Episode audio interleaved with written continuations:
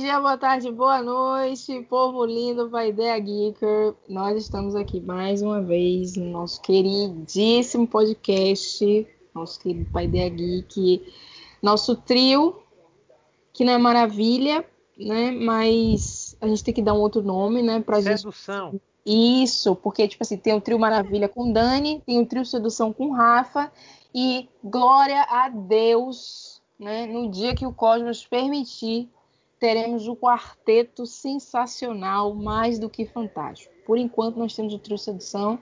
Né? Então, bom dia, boa tarde, boa noite para os meus queridos colegas, companheiros, sócios da empresa Paideia Geek. Olá! Olá, querida! Olá, Santiago! Olá, Rafa! Quem fala aqui é o Davi. Olha eu aqui. É assim, quando tivermos a reunião de Mercúrio com Marte, Júpiter... E o ano e um pouquinho de Plutão, mesmo não sendo mais um planeta, nós com certeza nos reuniremos juntos, nós quatro, nesse quarteto mais do que fantástico. Enquanto isso, eu gostaria de aproveitar este fantástico episódio de hoje sobre um tema muito super maravilhoso e que causa tretas, mas além de tretas, lançam novos episódios, que é a marca do Paideia. Né, Rafa? Bom dia, boa tarde, boa noite, meu povo. Eu sei que eu só faço rir nesse negócio, mas hoje a gente está trabalhando nas polêmicas, né? Hoje a gente vai falar sobre o Brasil pelos olhos das mídias audiovisuais. Então, temos bastante coisa para falar. E Santiago e Rafa, eu gostaria que, antes de mais nada, né, eu gostaria de cumprir a minha promessa, dizer um beijo, Doritos Wasabi, Dani, beijos para você, viu? Eu tinha que te perturbar de alguma forma e eu escolhi o início do episódio, porque é mais engraçado, para que o final falemos logo no início e mostremos todo o nosso carinho por nossa... É integrante também, nossa colega de Paideia. Mas deixando as picuinhas e as palhaçadas com nossa querida colega Dani, ela deve estar pensando na vida agora, nesse momento. Vamos começar falando sobre esse tema, né, Rafa? O Brasil pelos olhos das mídias audiovisuais. E são muitas mídias, né? A música, os filmes, o cinema de forma geral, as séries, a TV. Temos vários ganchos para falar dessa temática. Mas vamos começar pela música. O que temos a falar sobre a música, meninas? Então, algumas coisas a gente até já comentou um pouquinho, né? Naquele nosso episódio de estilos musicais diferentes te incomodam, onde a gente falou dessa visão que o mundo tem, né? Acerca do Brasil, relacionado principalmente ao samba e a bossa nova, né? Como se aqui só tivesse isso. E acho que principalmente o samba, que é o nosso estilo musical, acho que antigamente, talvez, que era o mais difundido, e isso perdurou até hoje. Então, a gente sofre com essa visão de que aqui só tem samba. E eu digo sofre não que seja ruim, não que o samba seja ruim, como a gente já discutiu no outro episódio, nem nada disso, mas justamente pela limitação da variedade enorme de outros estilos e gêneros musicais que a gente tem aqui no nosso país. É muito isso, gente. E a gente vê que o Brasil ele ganha um destaque muito por conta das tendências da moda. Então isso só também ajuda a perpetuar a ideia de que aqui não tem tantos gêneros assim, né? Para além dos que já estão estabelecidos, que já são tidos como ritmos tipicamente brasileiros, a gente tem os que vão ter a ascensão a partir da tendência da moda. Então, seja com Anitta, com funk, seja o reggaeton, e seja até mesmo na época do sertanejo, né? Porque já teve uma época que Michel Teló fez uma versão em inglês da música justamente para alcançar, né, os lados, né, os outros cantos do mundo. Então fica muito complicado porque não tem como a gente demonstrar a nossa diversidade para o mundo se o mundo também não permite se abrir para o fato de que o Brasil é um país musicalmente diverso. Então a gente tem rock, a gente tem metal, a gente tem axé, a gente tem pop, então a gente tem muita coisa, mas infelizmente não são todos os ritmos que vão ter ascensão suficiente para alcançar outros locais. Vocês que estão ouvindo aí em outro país, nos Estados Unidos, por exemplo, não achem que chegam aqui de vocês também tudo. Isso é uma coisa muito... Isso é uma situação muito comum. Só que aqui no Brasil é elevada a 1000ª potência. Quando usamos Spotify, sabe, Deezer e outras plataformas sonoras, nós colocamos lá as principais tendências dos Estados Unidos, da Grã-Bretanha, da China, do Japão, do México, da Espanha. A gente tem acesso. Eu fico impressionado que as tendências que estão lá, as músicas que são no topo, elas não têm nada a ver com as músicas desses países que tocam em nossas rádios. Vocês já perceberam isso, meninas? As músicas que ouvimos que são na tendência em outros países, nas plataformas, elas não são as mesmas que estão em evidência nas nossas rádios, em outros programas de música aqui no Brasil. Então aqui a gente sofre, infelizmente, com um delay. Um delay de ritmo, um delay voltado para um padrão, a moda, como a Santiago trouxe. A gente vive muito de moda. E a gente vende, muitas vezes, o Brasil em torno de uma moda que já está ultrapassada ou que já não é mais uma tendência, nem aqui no Brasil há muito tempo. Eu estava falando com elas, né, com a Santiago, com a Rafa, antes de começar a gravar, de que eu estava ouvindo um dia, coloquei... toca aí, Alexa, uma rádio francesa. Aí, 10 minutos depois, tocou Maíra Mendonça. E uma música já antiga dela, mas é uma música que retrata fielmente o estilo musical.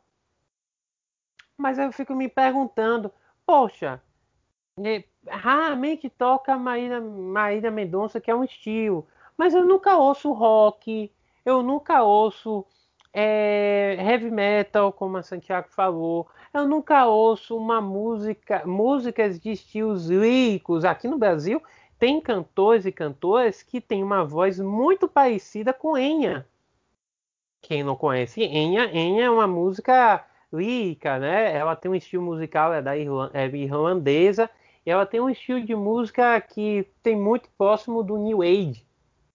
Então, eu fico me perguntando, gente, será que não tem ninguém que cante assim no Brasil? Tem sim. O problema é que aqui a gente vende nosso peixe. E a música faz parte do movimento do turismo nacional. Né, meninas? Exatamente. Inclusive, a gente conversou sobre Anitta também, né? Anitta atualmente é a artista que está levando o Brasil enfim, está nos representando, né? Mundialmente. Inclusive, também aqui na própria América Latina, América do Sul... que eu pelo menos não achava que tinha tanto isso de artistas brasileiros cantando com outros artistas daqui da nossa América do Sul, e atualmente ela é quem mais faz esse processo de divulgação do nosso país, mas também em contrapartida, a gente até conversou sobre isso também, acaba levando uma perspectiva estereotipada também, né? Da música, do próprio comportamento, enfim, aqui a gente pode discutir sobre diversas outras coisas, mas, e embora eu vejo um lado positivo nisso, porque eu penso que, pelo menos, a gente está tendo alguém, né, que consegue romper essa barreira de Brasil, romper a fronteira do Brasil e passar para o mundo, passar a música brasileira para o mundo, mas isso também acaba reforçando a ideia do estereótipo de uma música só. Então ela representa muito bem o funk, embora ela tenha um lado do pop também, mas Além disso, a gente também tem várias outras coisas, vários outros artistas muito bons também, que acabam ficando escondidos aqui e que muita gente de fora não conhece. É bem isso, né, gente? Infelizmente, tipo assim, é aquela coisa do... Tem o pós e os prós, ou pós... Os prós e os contras, né? Mas o lado positivo, né, é que a gente tem, né, o Brasil está figurando, né, internacionalmente. Isso é uma coisa bacana. Mas o lado negativo vai ser sempre que nós vamos ser confinados em caixinhas, né? Se não vai ser a caixinha do samba, vai ser a caixinha da Bolsa Nova. Se não da Bolsa Nova, vai ser do funk. Se não do funk, do sertanejo. E é triste também porque isso fala muito sobre como o mercado nacional ele está pipocando. Porque é óbvio que não se vai querer ter uma ascensão internacional de estilos que não sejam os que estão na moda. Então, também reflete muito o que se encontra na moda no nosso país, no nosso território. Então, esses têm mais chances de ter uma figuração, né, de ter um destaque internacional. Então, isso também é muito complicado, né? Porque vai falar muito sobre a questão da indústria musical, sobre a questão das tendências, e que muitas vezes não tem muito a ver com os artistas, né? Que acaba tendo mais a ver com o mercado da música. Então, a gente vê que, seja a visibilidade nacional ou internacional, o mercado ele vai estar influenciando demais e também atuando, né, de forma contundente para quais são os gêneros que vão estar ou não mais popularizados, que vão ser popularizados, que estão em maior... visibilidade. Então é algo que é muito complicado e não dá para a gente só pensar que é por uma questão do artista, né, da responsabilização do artista nem nada do tipo. O artista ele está aproveitando o que o mercado está fazendo e contribuindo com aquilo também para que haja a visibilidade da carreira dele. Nada demais, né? Faz parte disso. Mas também não dá para a gente só colocar isso nas costas do artista e não pensar em toda uma estrutura, né, da indústria, desse mercado, né, a influência dessa estrutura nisso. Falando de mercado, né, o mercado da música a gente pontuou aqui, a gente já tem um episódio 35, se vocês quiserem dar uma olhadinha. Lá no episódio 35 a gente avança bastante, né, mas... quase uma hora de fala sobre essa discussão em torno da música. Mas, meninas, também os filmes, o nosso cinema, né? Não só o nosso, mas o cinema de uma forma geral, como retrata e vislumbra o Brasil. E isso eu gostaria de falar aqui. É um horror. Vou me utilizar do roteiro, né? E vou utilizar. É um horror. A forma como retrata o Brasil no cinema, né, Rafa, né, Santiago? É um horror. Com certeza. Né, foi colocado aqui no roteiro que é justamente o retrato. E é isso mesmo. Quando lembramos do Brasil no cinema, temos que lembrar do nosso querido Van Diesel e toda a sua trupe do Velozes e Furiosos, na missão Rio de Janeiro. Estão lá numa comunidade no Rio de Janeiro. E o nosso querido The Rock chega e diz: vou prender você. Ele e uma colega policial. Aí ele: vou prender porque eu posso, porque é isso aí, porque eu sou The Rock. Aí do nada Van Diesel vem com a cérebro e faz: você está de brincadeira? Está aqui é Rio. Aí aparece um fuzil AR-15, bazuca, pistola, Shogun, aparece um monte de gente.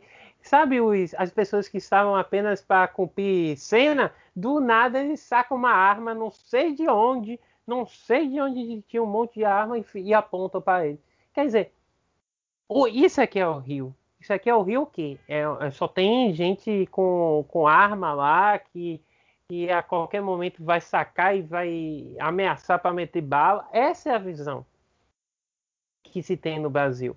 É uma visão de um país onde as comunidades elas são repletas não de casas de cimento, não, nas representações de filmes, e daqui a pouco eu tenho para falar de séries também, é tudo com container. São as casas das pessoas, um monte de container empilhado. Essa é a representação do Rio de Janeiro. Só abrir um parênteses do Rio de Janeiro e do Brasil como um todo, porque nos filmes a capital do Brasil não é Brasília, é o Rio de Janeiro, porque só fala coisa do Rio de Janeiro. Quando você vai nos Estados Unidos, a capital Washington. Quando vai na França, a capital da França, Paris. Aí você vai para outro, e aí sucessivamente. No México, Cidade do México. Aqui no Brasil, não. Aqui no Brasil é Rio de Janeiro. Porque tem o Cristo Redentor, tem o Carnaval, tem a Praia de Ipanema. É a capital. E eu queria abrir um parênteses, antes de passar para vocês falarem dos filmes também, meninas. Só um parênteses com os videogames, que eu estava me lembrando que eu falei com as meninas antes da gravação. Tem um jogo que é o FIFA 2020, que tem o Vinícius Júnior, hoje jogador do Real Madrid, na capa. E aí o trailer de abertura, sabe? Quando vai começar o jogo, aquele trailer que você não pode tirar, apertar o botão na primeira vez, que você tem que assistir, é esse aí. Aí o Vinícius Júnior volta para uma comunidade no Rio de Janeiro, né? No Brasil é, mas com certeza deve ser no Rio de Janeiro. E aí, ele caminhando, aparece um monte de containers de um lado para o outro e um monte de barril tacando fogo, sabe? Saindo labaredas. Eu juro para vocês, eu pensei que eu tinha comprado o jogo errado com meus amigos. Eu pensei que eu tinha comprado um jogo de terror, de assombração, porque parece que o Rio de Janeiro não tem luz. E as luzes são fomentadas com o quê? Com barris, com um monte possivelmente de álcool ou querosene, pegando fogo. E o único ponto que tinha luminosidade, que tinha luz própria lá nesse trailer é o quê? A quadra de futebol, a quadra de futsal. É só isso. Então, meninas, tenho outras coisas para falar, mas... eu vou passar a bomba para vocês, Rafa e Santiago. Quando a gente tem bem esse retrato do Velozes e Furiosos, e realmente o Brasil se resume ao Rio de Janeiro, né? Então só existe isso aqui.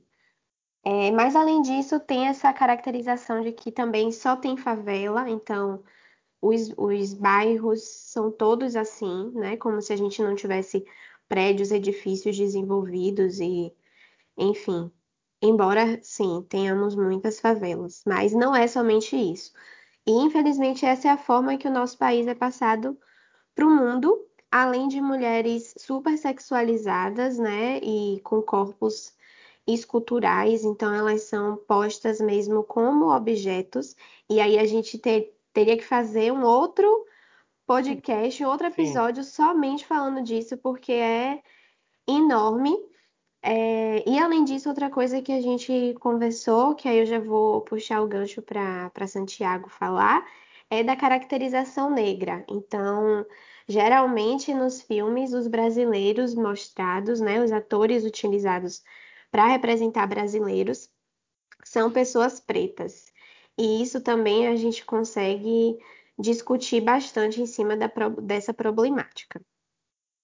E eu vou adicionar isso para Santiago, jogando a bomba para ela, é o seguinte, como é exatamente representado o cenário de filmes no Brasil, porque para você construir o cenário, você tem objetos, você tem o fundo, né? Tem toda a estrutura artística e também tem os atores e as atrizes. Aí minha pergunta, como são representados para você, Santiago, atores negros e atrizes negras, principalmente nesses cenários brasileiros de filmes? É isso, gente. Eu acho que é interessante a gente pensar que se o Brasil ele é representado, né, de forma que aqui é a terra do crime, ou então aqui é a terra do sexo, aqui é a terra do descanso, né? E aí a gente associa isso a atores negros, a personagens negros, então existe aí uma representação problemática do Brasil, né? E é algo muito interessante Isso é um tema muito interessante quando a gente fala de representação racial do Brasil, tanto nas produções nacionais quanto nas produções internacionais, né? Primeiro porque nas produções nacionais o que a gente vai ver são elencos majoritariamente brancos, né? E isso já rendeu falas de uma importante filósofa ativista, que se eu não me engano foi a Angela Davis, que ela falou assim: gente, se vocês forem observar pela TV, né, não dá para assumir, né, não dá para concluir que pelo que é mostrado na TV a população ela é majoritariamente negra. Então existe aí um contraponto muito interessante, né? Porque o retrato precarizado do Brasil, né, figura e é protagonizado internacionalmente por pessoas negras, né? Então tem essa associação, não dá pra gente fingir desconsiderar isso, né? Existe uma racialização da pobreza. E não é dizendo que no Brasil essa desigualdade ela não tem a cor. A questão é retratar o Brasil de uma forma precarizada e somente com as pessoas negras, né, nesse país, né? Como se... porque a gente sabe muito bem que não é somente isso, e a gente sabe também que essa representação não é por uma crítica social, né? É por uma visão, né? Bom, se lá é tudo precarizado, se é hipersexualizado, por que não retratar justamente a figura que racialmente está associada a esse tipo de caracterização, né? E aí vocês estavam falando, e eu lembrei do seguinte...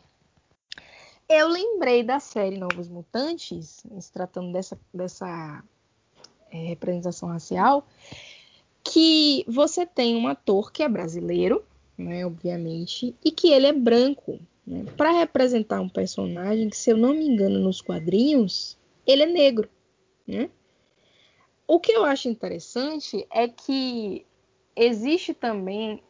né, quando se trata de Brasil, existe um pouco interesse em fazer uma representação que condiz com a realidade. Então, o Brasil fala espanhol, a capital do Brasil é o Rio de Janeiro, o Brasil só tem praia, né? O Brasil ele é um país, né, em que todo mundo anda de biquíni, que ninguém trabalha. Então, existem muitos reforços da imagem do Brasil. E aí, o que eu acho interessante é que, internacionalmente falando, a gente vê que existe uma maior oportunidade para os que são brancos, né? Para brasileiros que são brancos. E aí, eu acho que isso diz muito sobre a visão do seguinte: ah, não, mas é brasileiro. Se é brasileiro, então não tem problema se é branco ou não é branco. E aí a gente já entra numa outra questão sobre o fato de que importa mais a origem, então ser latino, do que entender que dentro da América Latina nós vamos ter, né, toda uma relação racial complexa. Então, gente, mas eu precisava escalar um brasileiro. O que tem ele ser branco? É brasileiro, né? Então, a gente vai vendo que, em relação à raça e etnia, né, a situação é extremamente complexa. E, no final das contas, a gente acaba vendo que o desequilíbrio, a desigualdade, né, a diferenciação de oportunidades, ela vai reinar e vai imperar, né? Seja associando o Brasil somente a uma população negra precária, ou seja associando o Brasil a vamos dar somente a oportunidade aos atores brancos, né? Se é brasileiro, não tem problema que seja branco, que importa ser brasileiro, né? Então, é muito complicado isso, né? Porque, no geral, acaba dando uma visão completamente errônea da nossa diversidade. Então, seja em relação à música, seja a composição racial e étnica da nossa população, e também a questão das classes que aqui tem, da paisagem. Então, tudo acaba sendo feito de uma maneira muito superficial, e essa diversidade, essa complexidade, elas não são captadas por esses materiais, por essas mídias. E não só essas não são captadas, elas são, na verdade, e como você bem colocou, Santiago, ignoradas.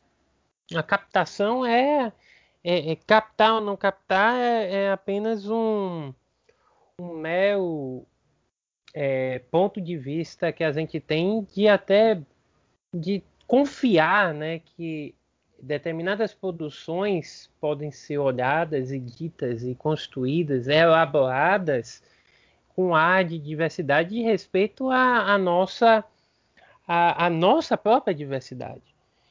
Você ficou com a série, né? A série dos filmes ou séries dos Novos Mutantes? Filme, né? Eu não sei, deixa eu ver aqui. É um filme, Novos Mutantes é um filme. Isso. Novos Mutantes é um filme. E aí eu coloco já, antes de passar para a série, eu queria pontuar um filme também que foi da década de 90, que ele, eu não vou me lembrar agora o nome, mas é um daqueles filmes de ação da década de 90 e tal. Poxa, aqui o Brasil, e Sylvester Stallone disse isso com todas as letras, é um país onde se a gente fizer lá construir meia dúzia de explosões, já está de bom tamanho.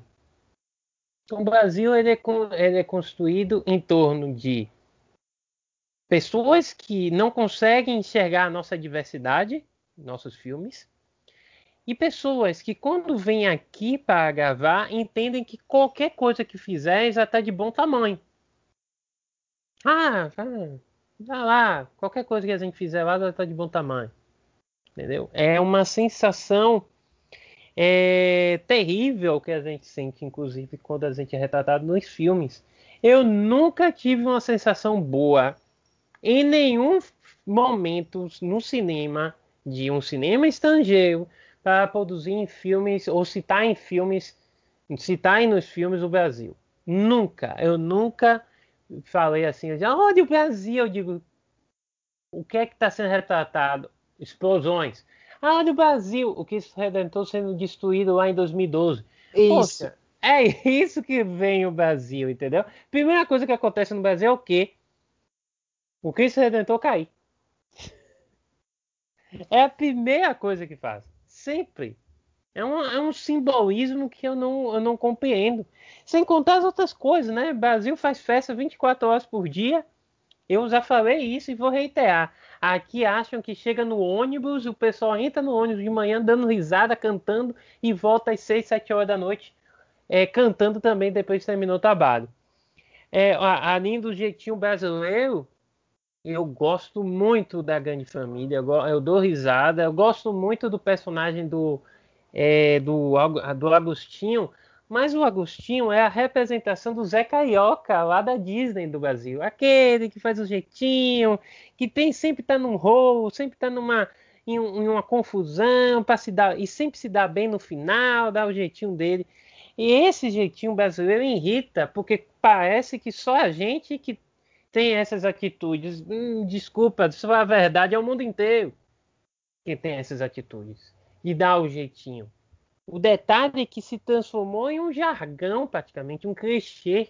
Brasileiro é sempre aquele, não só brasileiro, latino como um todo, é aquele que sempre se dá bem nas coisas, que sempre tem uma carta na manga, sabe?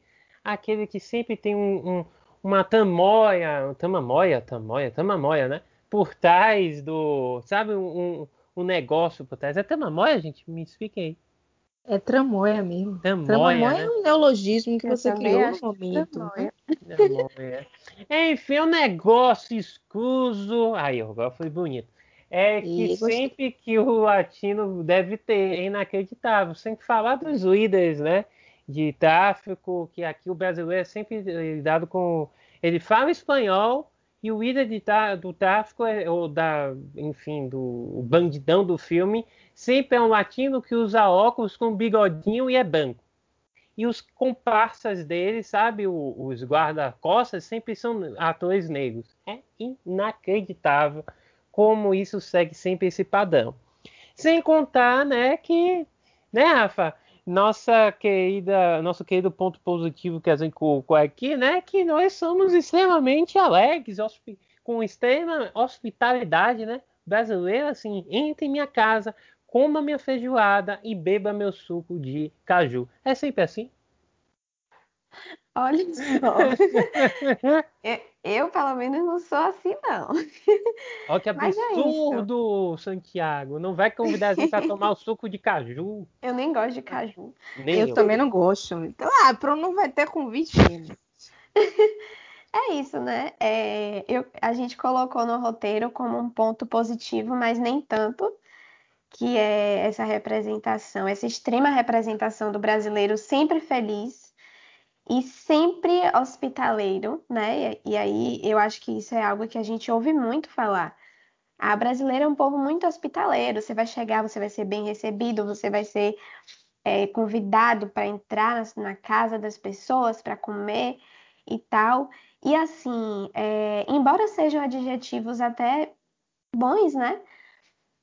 A problemática é justamente de até que ponto isso é, assim, realmente bom.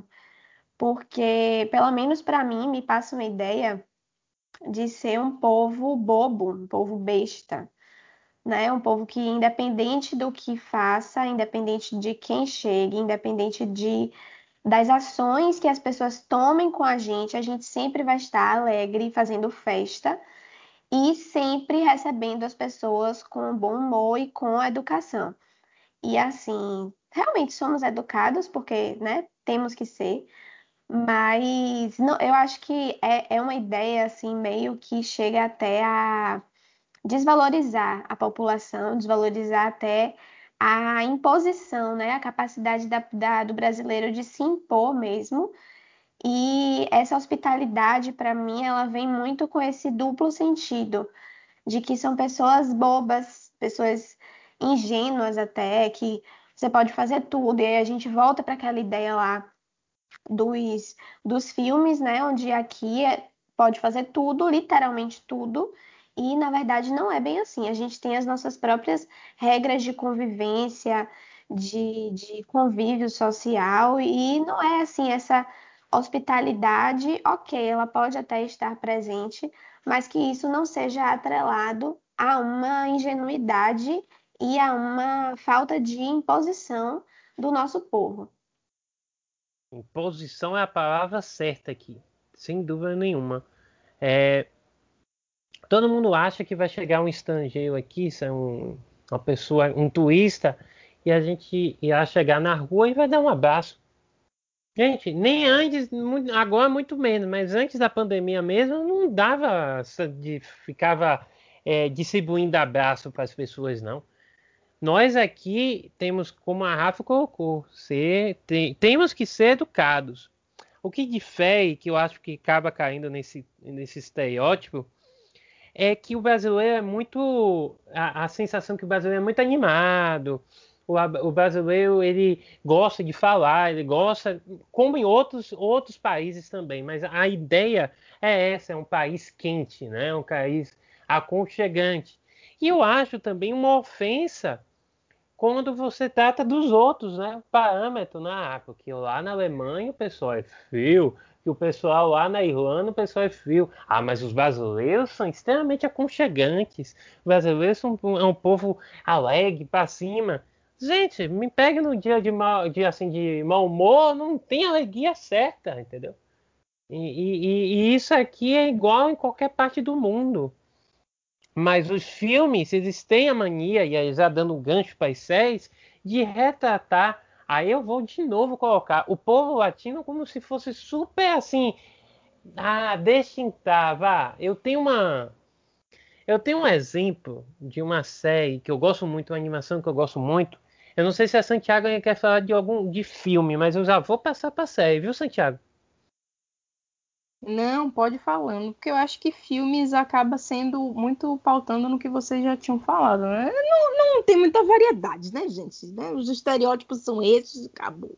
Prometemos fazer um podcast super bem produzido, super bem legal, sobre o cinema brasileiro. Falar realmente e dar voz ao cinema brasileiro. Um cinema que, infelizmente, vem sendo sucateado, né, em termos de recursos e entre outras coisas. E a gente vai fazer jus a falar do nosso cinema. Então, a gente já tinha combinado isso. Estamos Estou aqui ratificando a importância de falar do cinema de verdade do Brasil, né? Não só que tem aí uma... que tem a ver com um certo canal que pega seus comediantes e faz uma rencada de filmes, né? E aí um monte de gente vai lá e acha super engraçado e nosso cinema continua parecendo apenas um monte de comédia. Mas vamos falar de série. Tem uma série, uma animação que eu gosto muito, aí encerrou há pouco, que é a Carmen Sandiego, da Netflix. Adivinha o episódio, o primeiro e segundo episódio da penúltima temporada da série? Foi no Brasil. E qual é a época do ano? Carnaval. E qual foi o país, qual é a cidade que eles acompanharam? Rio de Janeiro. Incrível! E é para o que lidar com o roubo de jazidas, de jade, de alguma pedra preciosa. E aí tem uma cena que a Carmen está fugindo dentro de uma comunidade no Rio. E ela, para fugir, se esconde dentro de uma casa, né, de uma família lá. A família não toma susto, pede para ela se esconder enquanto o bandido vai embora. Ela sai do esconderijo, eles têm um papo super assim de psicologia assim, com a Carmen, ela reflete sobre várias coisas e no final... Uma mulher de sobretudo chapéu vermelho, sobretudo vermelho e um monte de gancho nos braços, né? Os ganchos para se pendurar. Chamam ela.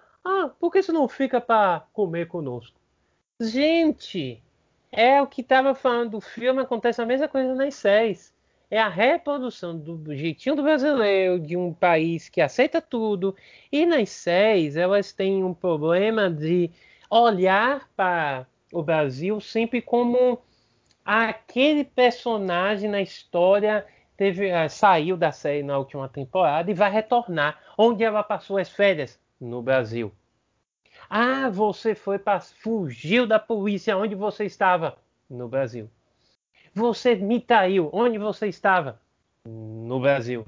É incrível como o Brasil sempre é usado como plot twist para ter um avanço desastroso ou um avanço vergonhoso na trama. O Brasil ele é usado dessa maneira. Quando você viaja para Paris, numa série, é para passar o final de semana dos sonhos de romance. Quando você viaja para o Brasil, é porque você está traindo seu parceiro ou sua parceira. É assim que as séries se produzem no Brasil. É inacreditável. É inacreditável. Não, é bem isso mesmo. A gente tem... basicamente o mesmo reflexo nas séries que já falamos nos filmes, né? E aí eu acho que talvez as séries documentais, elas tragam algo um pouco mais fiel. Inclusive tem uma série legal chamada Street Food América Latina. E aí eu não sei dizer se a representação talvez seja assim fiel, porque o episódio... Ele foi, se eu não me engano, dirigido por um brasileiro, mas essa série ela mostra, basicamente, assim, fala sobre as comidas principais, né, de alguns países e daqui da América Latina. E aí, no Brasil, a série se passa aqui em Salvador, então isso, para mim, eu já fiquei super feliz. E realmente eu achei uma representação bem fiel, principalmente porque é voltada à culinária. Então a culinária de Salvador é algo muito escancarado, assim, talvez. A gente tem alguns pratos principais, né, que fazem parte, inclusive, da nossa cultura, da nossa história, enquanto construção de Salvador, enquanto construção histórica mesmo do nosso povo.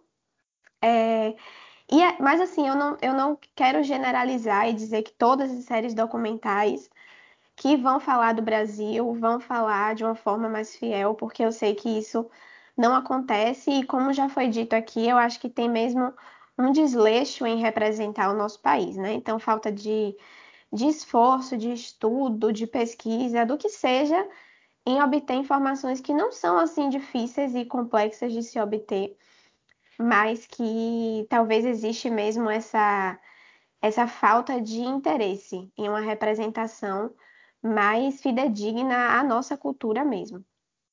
Eu concordo, eu acho que para além de desinteresse e de desleixo, existe muito o senso comum, né?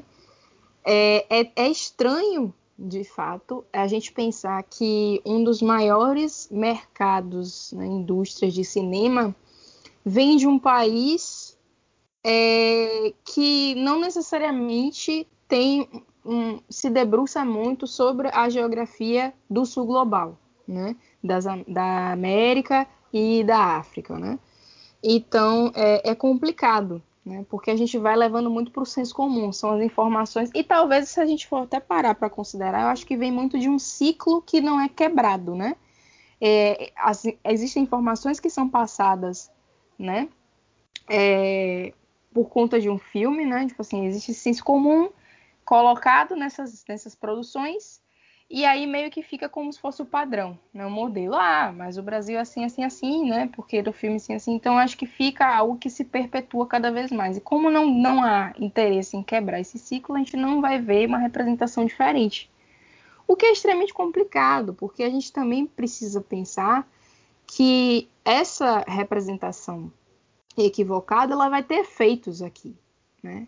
Na realidade, obviamente, né? A gente sabe que as mídias audiovisuais constroem imaginário, elas influenciam as relações interpessoais. Então, não é estranho a gente pensar que, por conta desse senso comum que é colocado nas mídias audiovisuais, né, as pessoas vão vir ao Brasil com a visão, né, com um senso comum, e vão nos tratar com base nisso, né? Vão pensar na gente com base nisso. Então você é alegre, você é hospitaleiro. Então, se você é alegre hospitaleiro, então quer dizer que eu posso, numa boa, chegar aqui e fazer o que eu quiser. Então, a gente precisa pensar criticamente nos impactos que esse senso comum colocado nas mídias audiovisuais, ele vai ter sobre nós, né? Sobre a visão que se tem do Brasil, sobre o tratamento às pessoas quando, né, esse povo todo dos outros locais vierem aqui. Então, não tem como a gente não se preocupar, né? A gente estava falando muito dessa questão do Brasil sendo representado. Eu acho que eu só fico tranquila quando o Brasil é mencionado, quando o Brasil é só mencionado, né? Quando, por exemplo, assim, esse personagem é brasileiro, pronto, acabou, pronto, ó, ótima representação do Brasil. É só fazer as pessoas saberem que a gente existe. Mas a partir do momento em que as produções, elas são locadas aqui no Brasil, quando começam a falar do povo, da cultura, aí já viu que é ladeira abaixo. Então, quando menciona a gente, massa. Quando começa a querer representar pessoas brasileiras, a gente vai ver tudo que a gente já falou, né? Essa coisa alegre, hospitaleira, seminua, né? Branca, ou se for precarizada, muito mais voltada para a população negra. Então, é aquela coisa. Se o Brasil é mencionado, tipo assim, tem um DJ escolhido no Brasil. Ótimo, acabou por aí. Pelo amor de Deus, não vai mais além disso, não. Eu acho que não é ladeira abaixo, não. Porque as reproduções audiovisuais, filmes e séries, retratam o Brasil como se o Brasil fosse plano, sabe? Só fosse Brasília. Brasília é plano. Então, o resto do país também é. Eu nunca vi uma cidade como o Rio de Janeiro ser representada tanto sem lá. Agora que eu entendi. Não tem montanha, não tem pão de açúcar, não tem nada no Brasil. É minha reta, Santiago e Rafa. Não tem ladeira abaixo. Só entendi agora. Não tem ladeira abaixo aqui no Brasil. É minha reta, plana. É assim. A planificação do desastre é aqui. Não tem. Nunca foi em Brotas, né? Nunca. Ninguém foi nunca nas ladeiras aqui do Salvador, por exemplo, né? Um certo lugar onde Santiago mora tem uma ladeirinha magnífica que a gente leva uns 15 minutos só para chegar na metade, entendeu? Então, assim, a representação, brincadeiras à parte, uma representação do Brasil chega a ser a beirar o ridículo, sabe? Chega a beirar o ridículo. Eu me lembro que teve um Assassin's Creed, que foi um jogo, acho que foi o 4 ou 5, não me lembro mais, mas representou a cidade de São Paulo.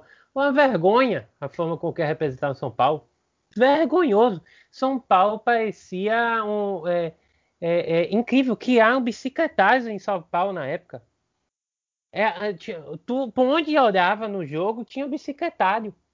E bicicletário, gente, não é algo que tem em São Paulo, tem aqui em Salvador, tem outros locais, mas não na quantidade que mostraram. Sem brincadeira, tinha mais bicicleta do que carro. A gente tá errando o país. Aqui não é Japão, tá? E lá no Japão muitas vezes tem mais bicicleta do que carro. Então, às vezes, eu não sei, como a Rafa tá falando, eu não sei qual é a preguiça de querer. Fala com alguém, fala com algum cineasta, algum diretor de cinema daqui, não é possível. É só para você ter o mínimo de informação, para você não passar vergonha, para você não ser uma coisa ridícula. Os carros aqui do Brasil é incrível. E aí eu vou passar para a TV também. Quando a TV mostra o Brasil, a gente tem diversos tipos de carros, né? De marcas de carro aqui. Quando você está num filme, numa série, os carros parecem aqueles carros dos Estados Unidos, quando vai fazer comitiva. Só tem esse carro no Brasil. Carro preto, com airbag, com aquele fundo gigante. É sempre a mesma coisa. Tudo igual. Eles só emulam um outro país aqui. É inacreditável, inacreditável. E na TV, que é o nosso último tópico, e aí eu também já lanço minhas conclusões antes de passar para vocês, meninas, de volta, eu queria falar de um exemplo de uma... Foi um programa de comédia lá nos Estados Unidos. Sabe esses programas de auditório de comédia nos Estados Unidos? Tem vários. E aí, não me lembro o nome dele, que ele gosta de fazer ele gosta de cantar música também com as pessoas. Eu me esqueci o nome desse apresentador. E aí foi dito, né, que o Brasil foi chamar, né, que o Brasil estava no sucesso do 3% da série. Deve ter num vídeo no YouTube. E aí foram mostrar o que é que as pessoas acham da TV aqui no Brasil. Da mesma forma que eu e a Dani falamos da TV lá no Japão, eles acham a gente também um tanto esquisito. Eles falaram que aqui a TV brasileira é feita de jornal, futebol, reality show e, incrível, programas de pegadinha. Tipo, pegadinha que tem aí nos programas da Globo, do SBT, etc. Então, olha a visão que eles têm da gente. Reality show. Você sabia que o Brasil é um dos poucos países que mantiveram Big Brother, assim, de forma assídua? É o Brasil. Temos o futebol, que se trocou de canal, já tem um jogo novo começando. Tem a questão das pegadinhas e do jornal. Aí eu fiquei embasbacado, como é que não falam de novela? Já que novela aqui no Brasil... Por muitos anos passou no imaginário brasileiro, sobre o Brasil, que o Brasil é o país das novelas. Então, assim, vulgo clone da vida, e aí vai Terra Nossa da vida. Então é isso, gente. Eu só queria pontuar isso da TV, porque muitas das questões também da TV são estereótipos que criam sobre nós, e é culpa também da gente, da nossa programação, e a gente não força e nem busca uma programação mais diversa.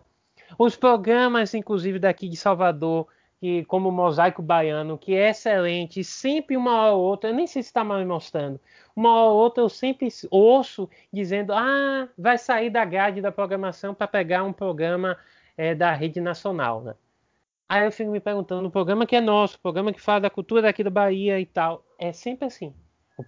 Os primeiros programas que vão sair são aqueles que retratam a cultura local. É inacreditável, né? Sobre minha conclusão, o audiovisual sempre será um caminho onde eu vou ter expectativa de um dia reproduzir, não o Brasil, mas o próprio Brasil se reproduzir de uma maneira digna, que respeite sua cultura, que respeite seu idioma, que respeite sua linguagem corporal, que respeite as suas cidades, que respeite a si mesmo. Porque o Brasil, e aí eu venho com a série Cidade Invisível, nem conseguiu a proeza da primeira vez de falar sobre o folclore indígena daqui do Brasil, daqui o folclore daqui das pessoas, das comunidades originais brasileiras, conseguimos a poesia de retratá-los de uma maneira deturpada ou de uma maneira extremamente superficial, de uma maneira que não retrata a nossa riqueza. Então, antes de a gente olhar também só para a forma com que o mundo olha para a gente tem que olhar para o nosso próprio umbigo e perceber o quanto que nós também nos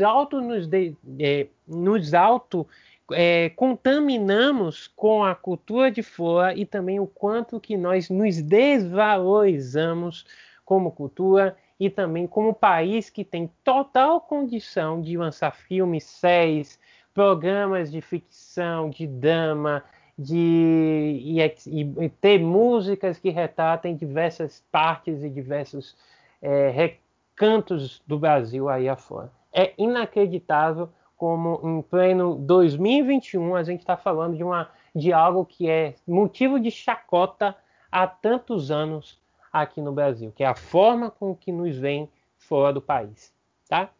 Então é isso, meninas. Muito obrigado. Eu estou passando a bola para vocês. Beijos a todos. Eu queria agora aquele sonzinho de palmas. Eu acho que a gente precisa elaborar umas sonoplastias. É isso. A gente já conversou bastante sobre essas questões, né?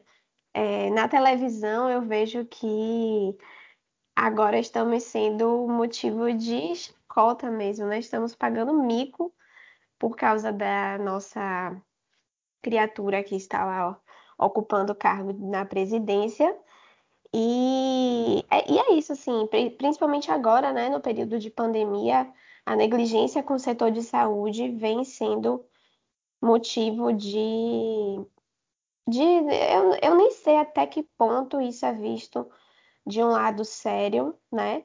Ou até que ponto isso é visto como chacota mesmo e a gente realmente paga mico, porque, enfim, são absurdos que acontecem aqui nesse ponto político, né, que estão acontecendo e que quando são passados para fora, para outros países, principalmente países desenvolvidos, né, onde essas coisas são mais absurdas ainda, onde esse tipo de negligência não acontece. Então, a gente acaba virando motivo, talvez, de humor, assim, até questões em que fazem sátiras dele, né, do presidente. E é isso. É mais uma forma negativa de ver o Brasil, embora tudo isso esteja realmente acontecendo, mas é uma forma que eu acho que a gente não gostaria de ser visto, principalmente a parte da população que não participou da eleição dele, né? Pelo menos é assim que eu me sinto. Não sei se vocês concordam comigo.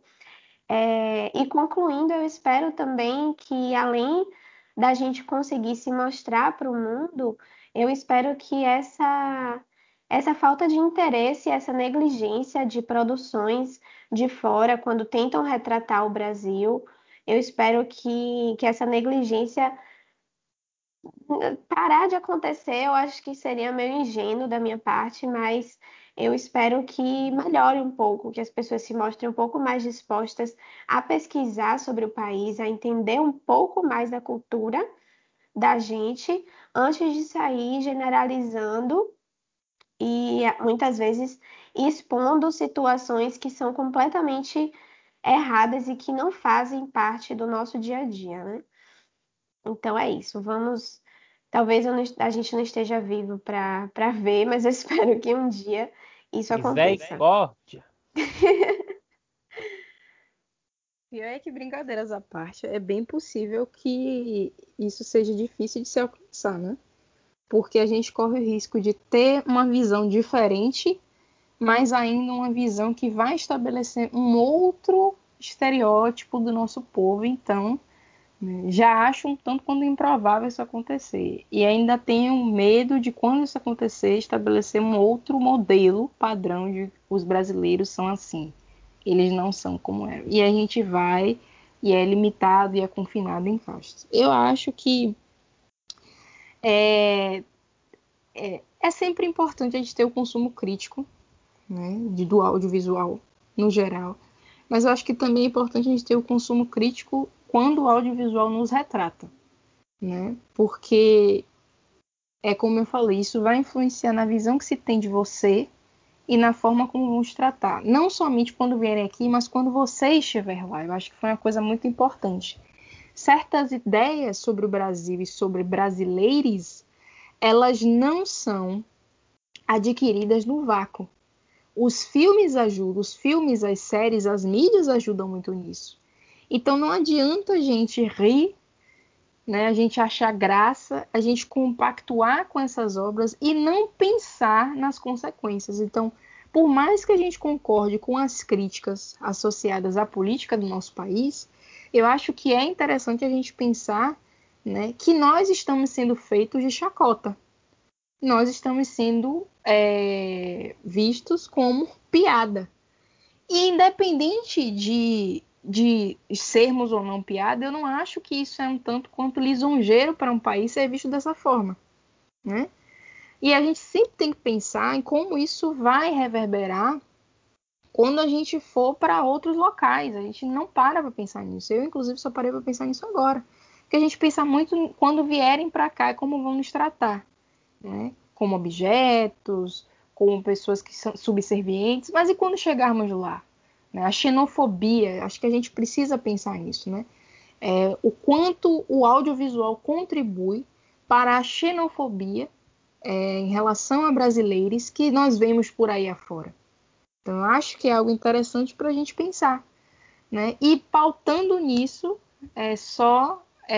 o clamor de consumam criticamente os produtos, gente. Nada que é colocado ali, ele não vai ter um impacto e não reflete uma visão equivocada e pré-estabelecida, preconceituosa de alguém ou de algo. Não dá para a gente achar que as mídias visuais são só entretenimento, que é só para a gente rir, ai que engraçado, mas não pensar a fundo o que esse entretenimento está causando.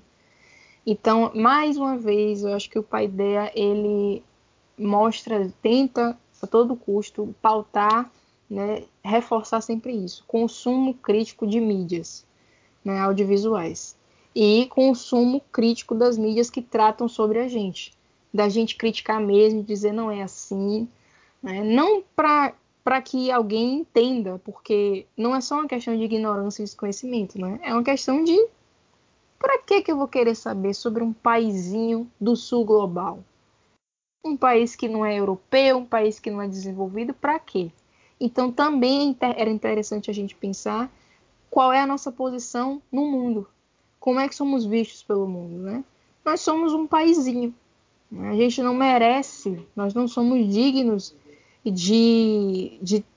das pessoas pesquisarem sobre nós, de entenderem que uma coisa simples como o fato de que a gente não fala espanhol, né? Ah, mas é a América Latina, fala espanhol. Tá, mas existem exceções aqui. Então, não custava nada pesquisar. Então, a gente vê esse desinteresse, vê essa resistência. E talvez se a gente for...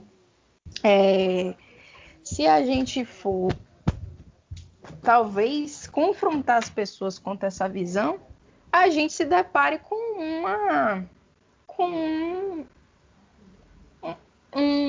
como é que eu posso dizer? Uma recusa em pensar e refletir um pouco mais.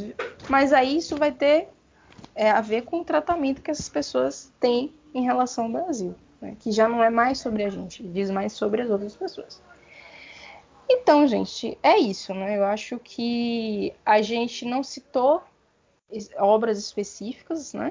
A gente foi citando muito mais situações estereotipadas. E eu acho que é importante a gente ir vendo isso e percebendo isso nos filmes. Então, quando mencionar em Brasil, vocês já ficam ligados. Tipo, epa, vai falar o que aqui? Qual é o equívoco que vai ser dito sobre nós? Ah, não foi nenhum, graças a Deus. Não faz mais do que obrigação.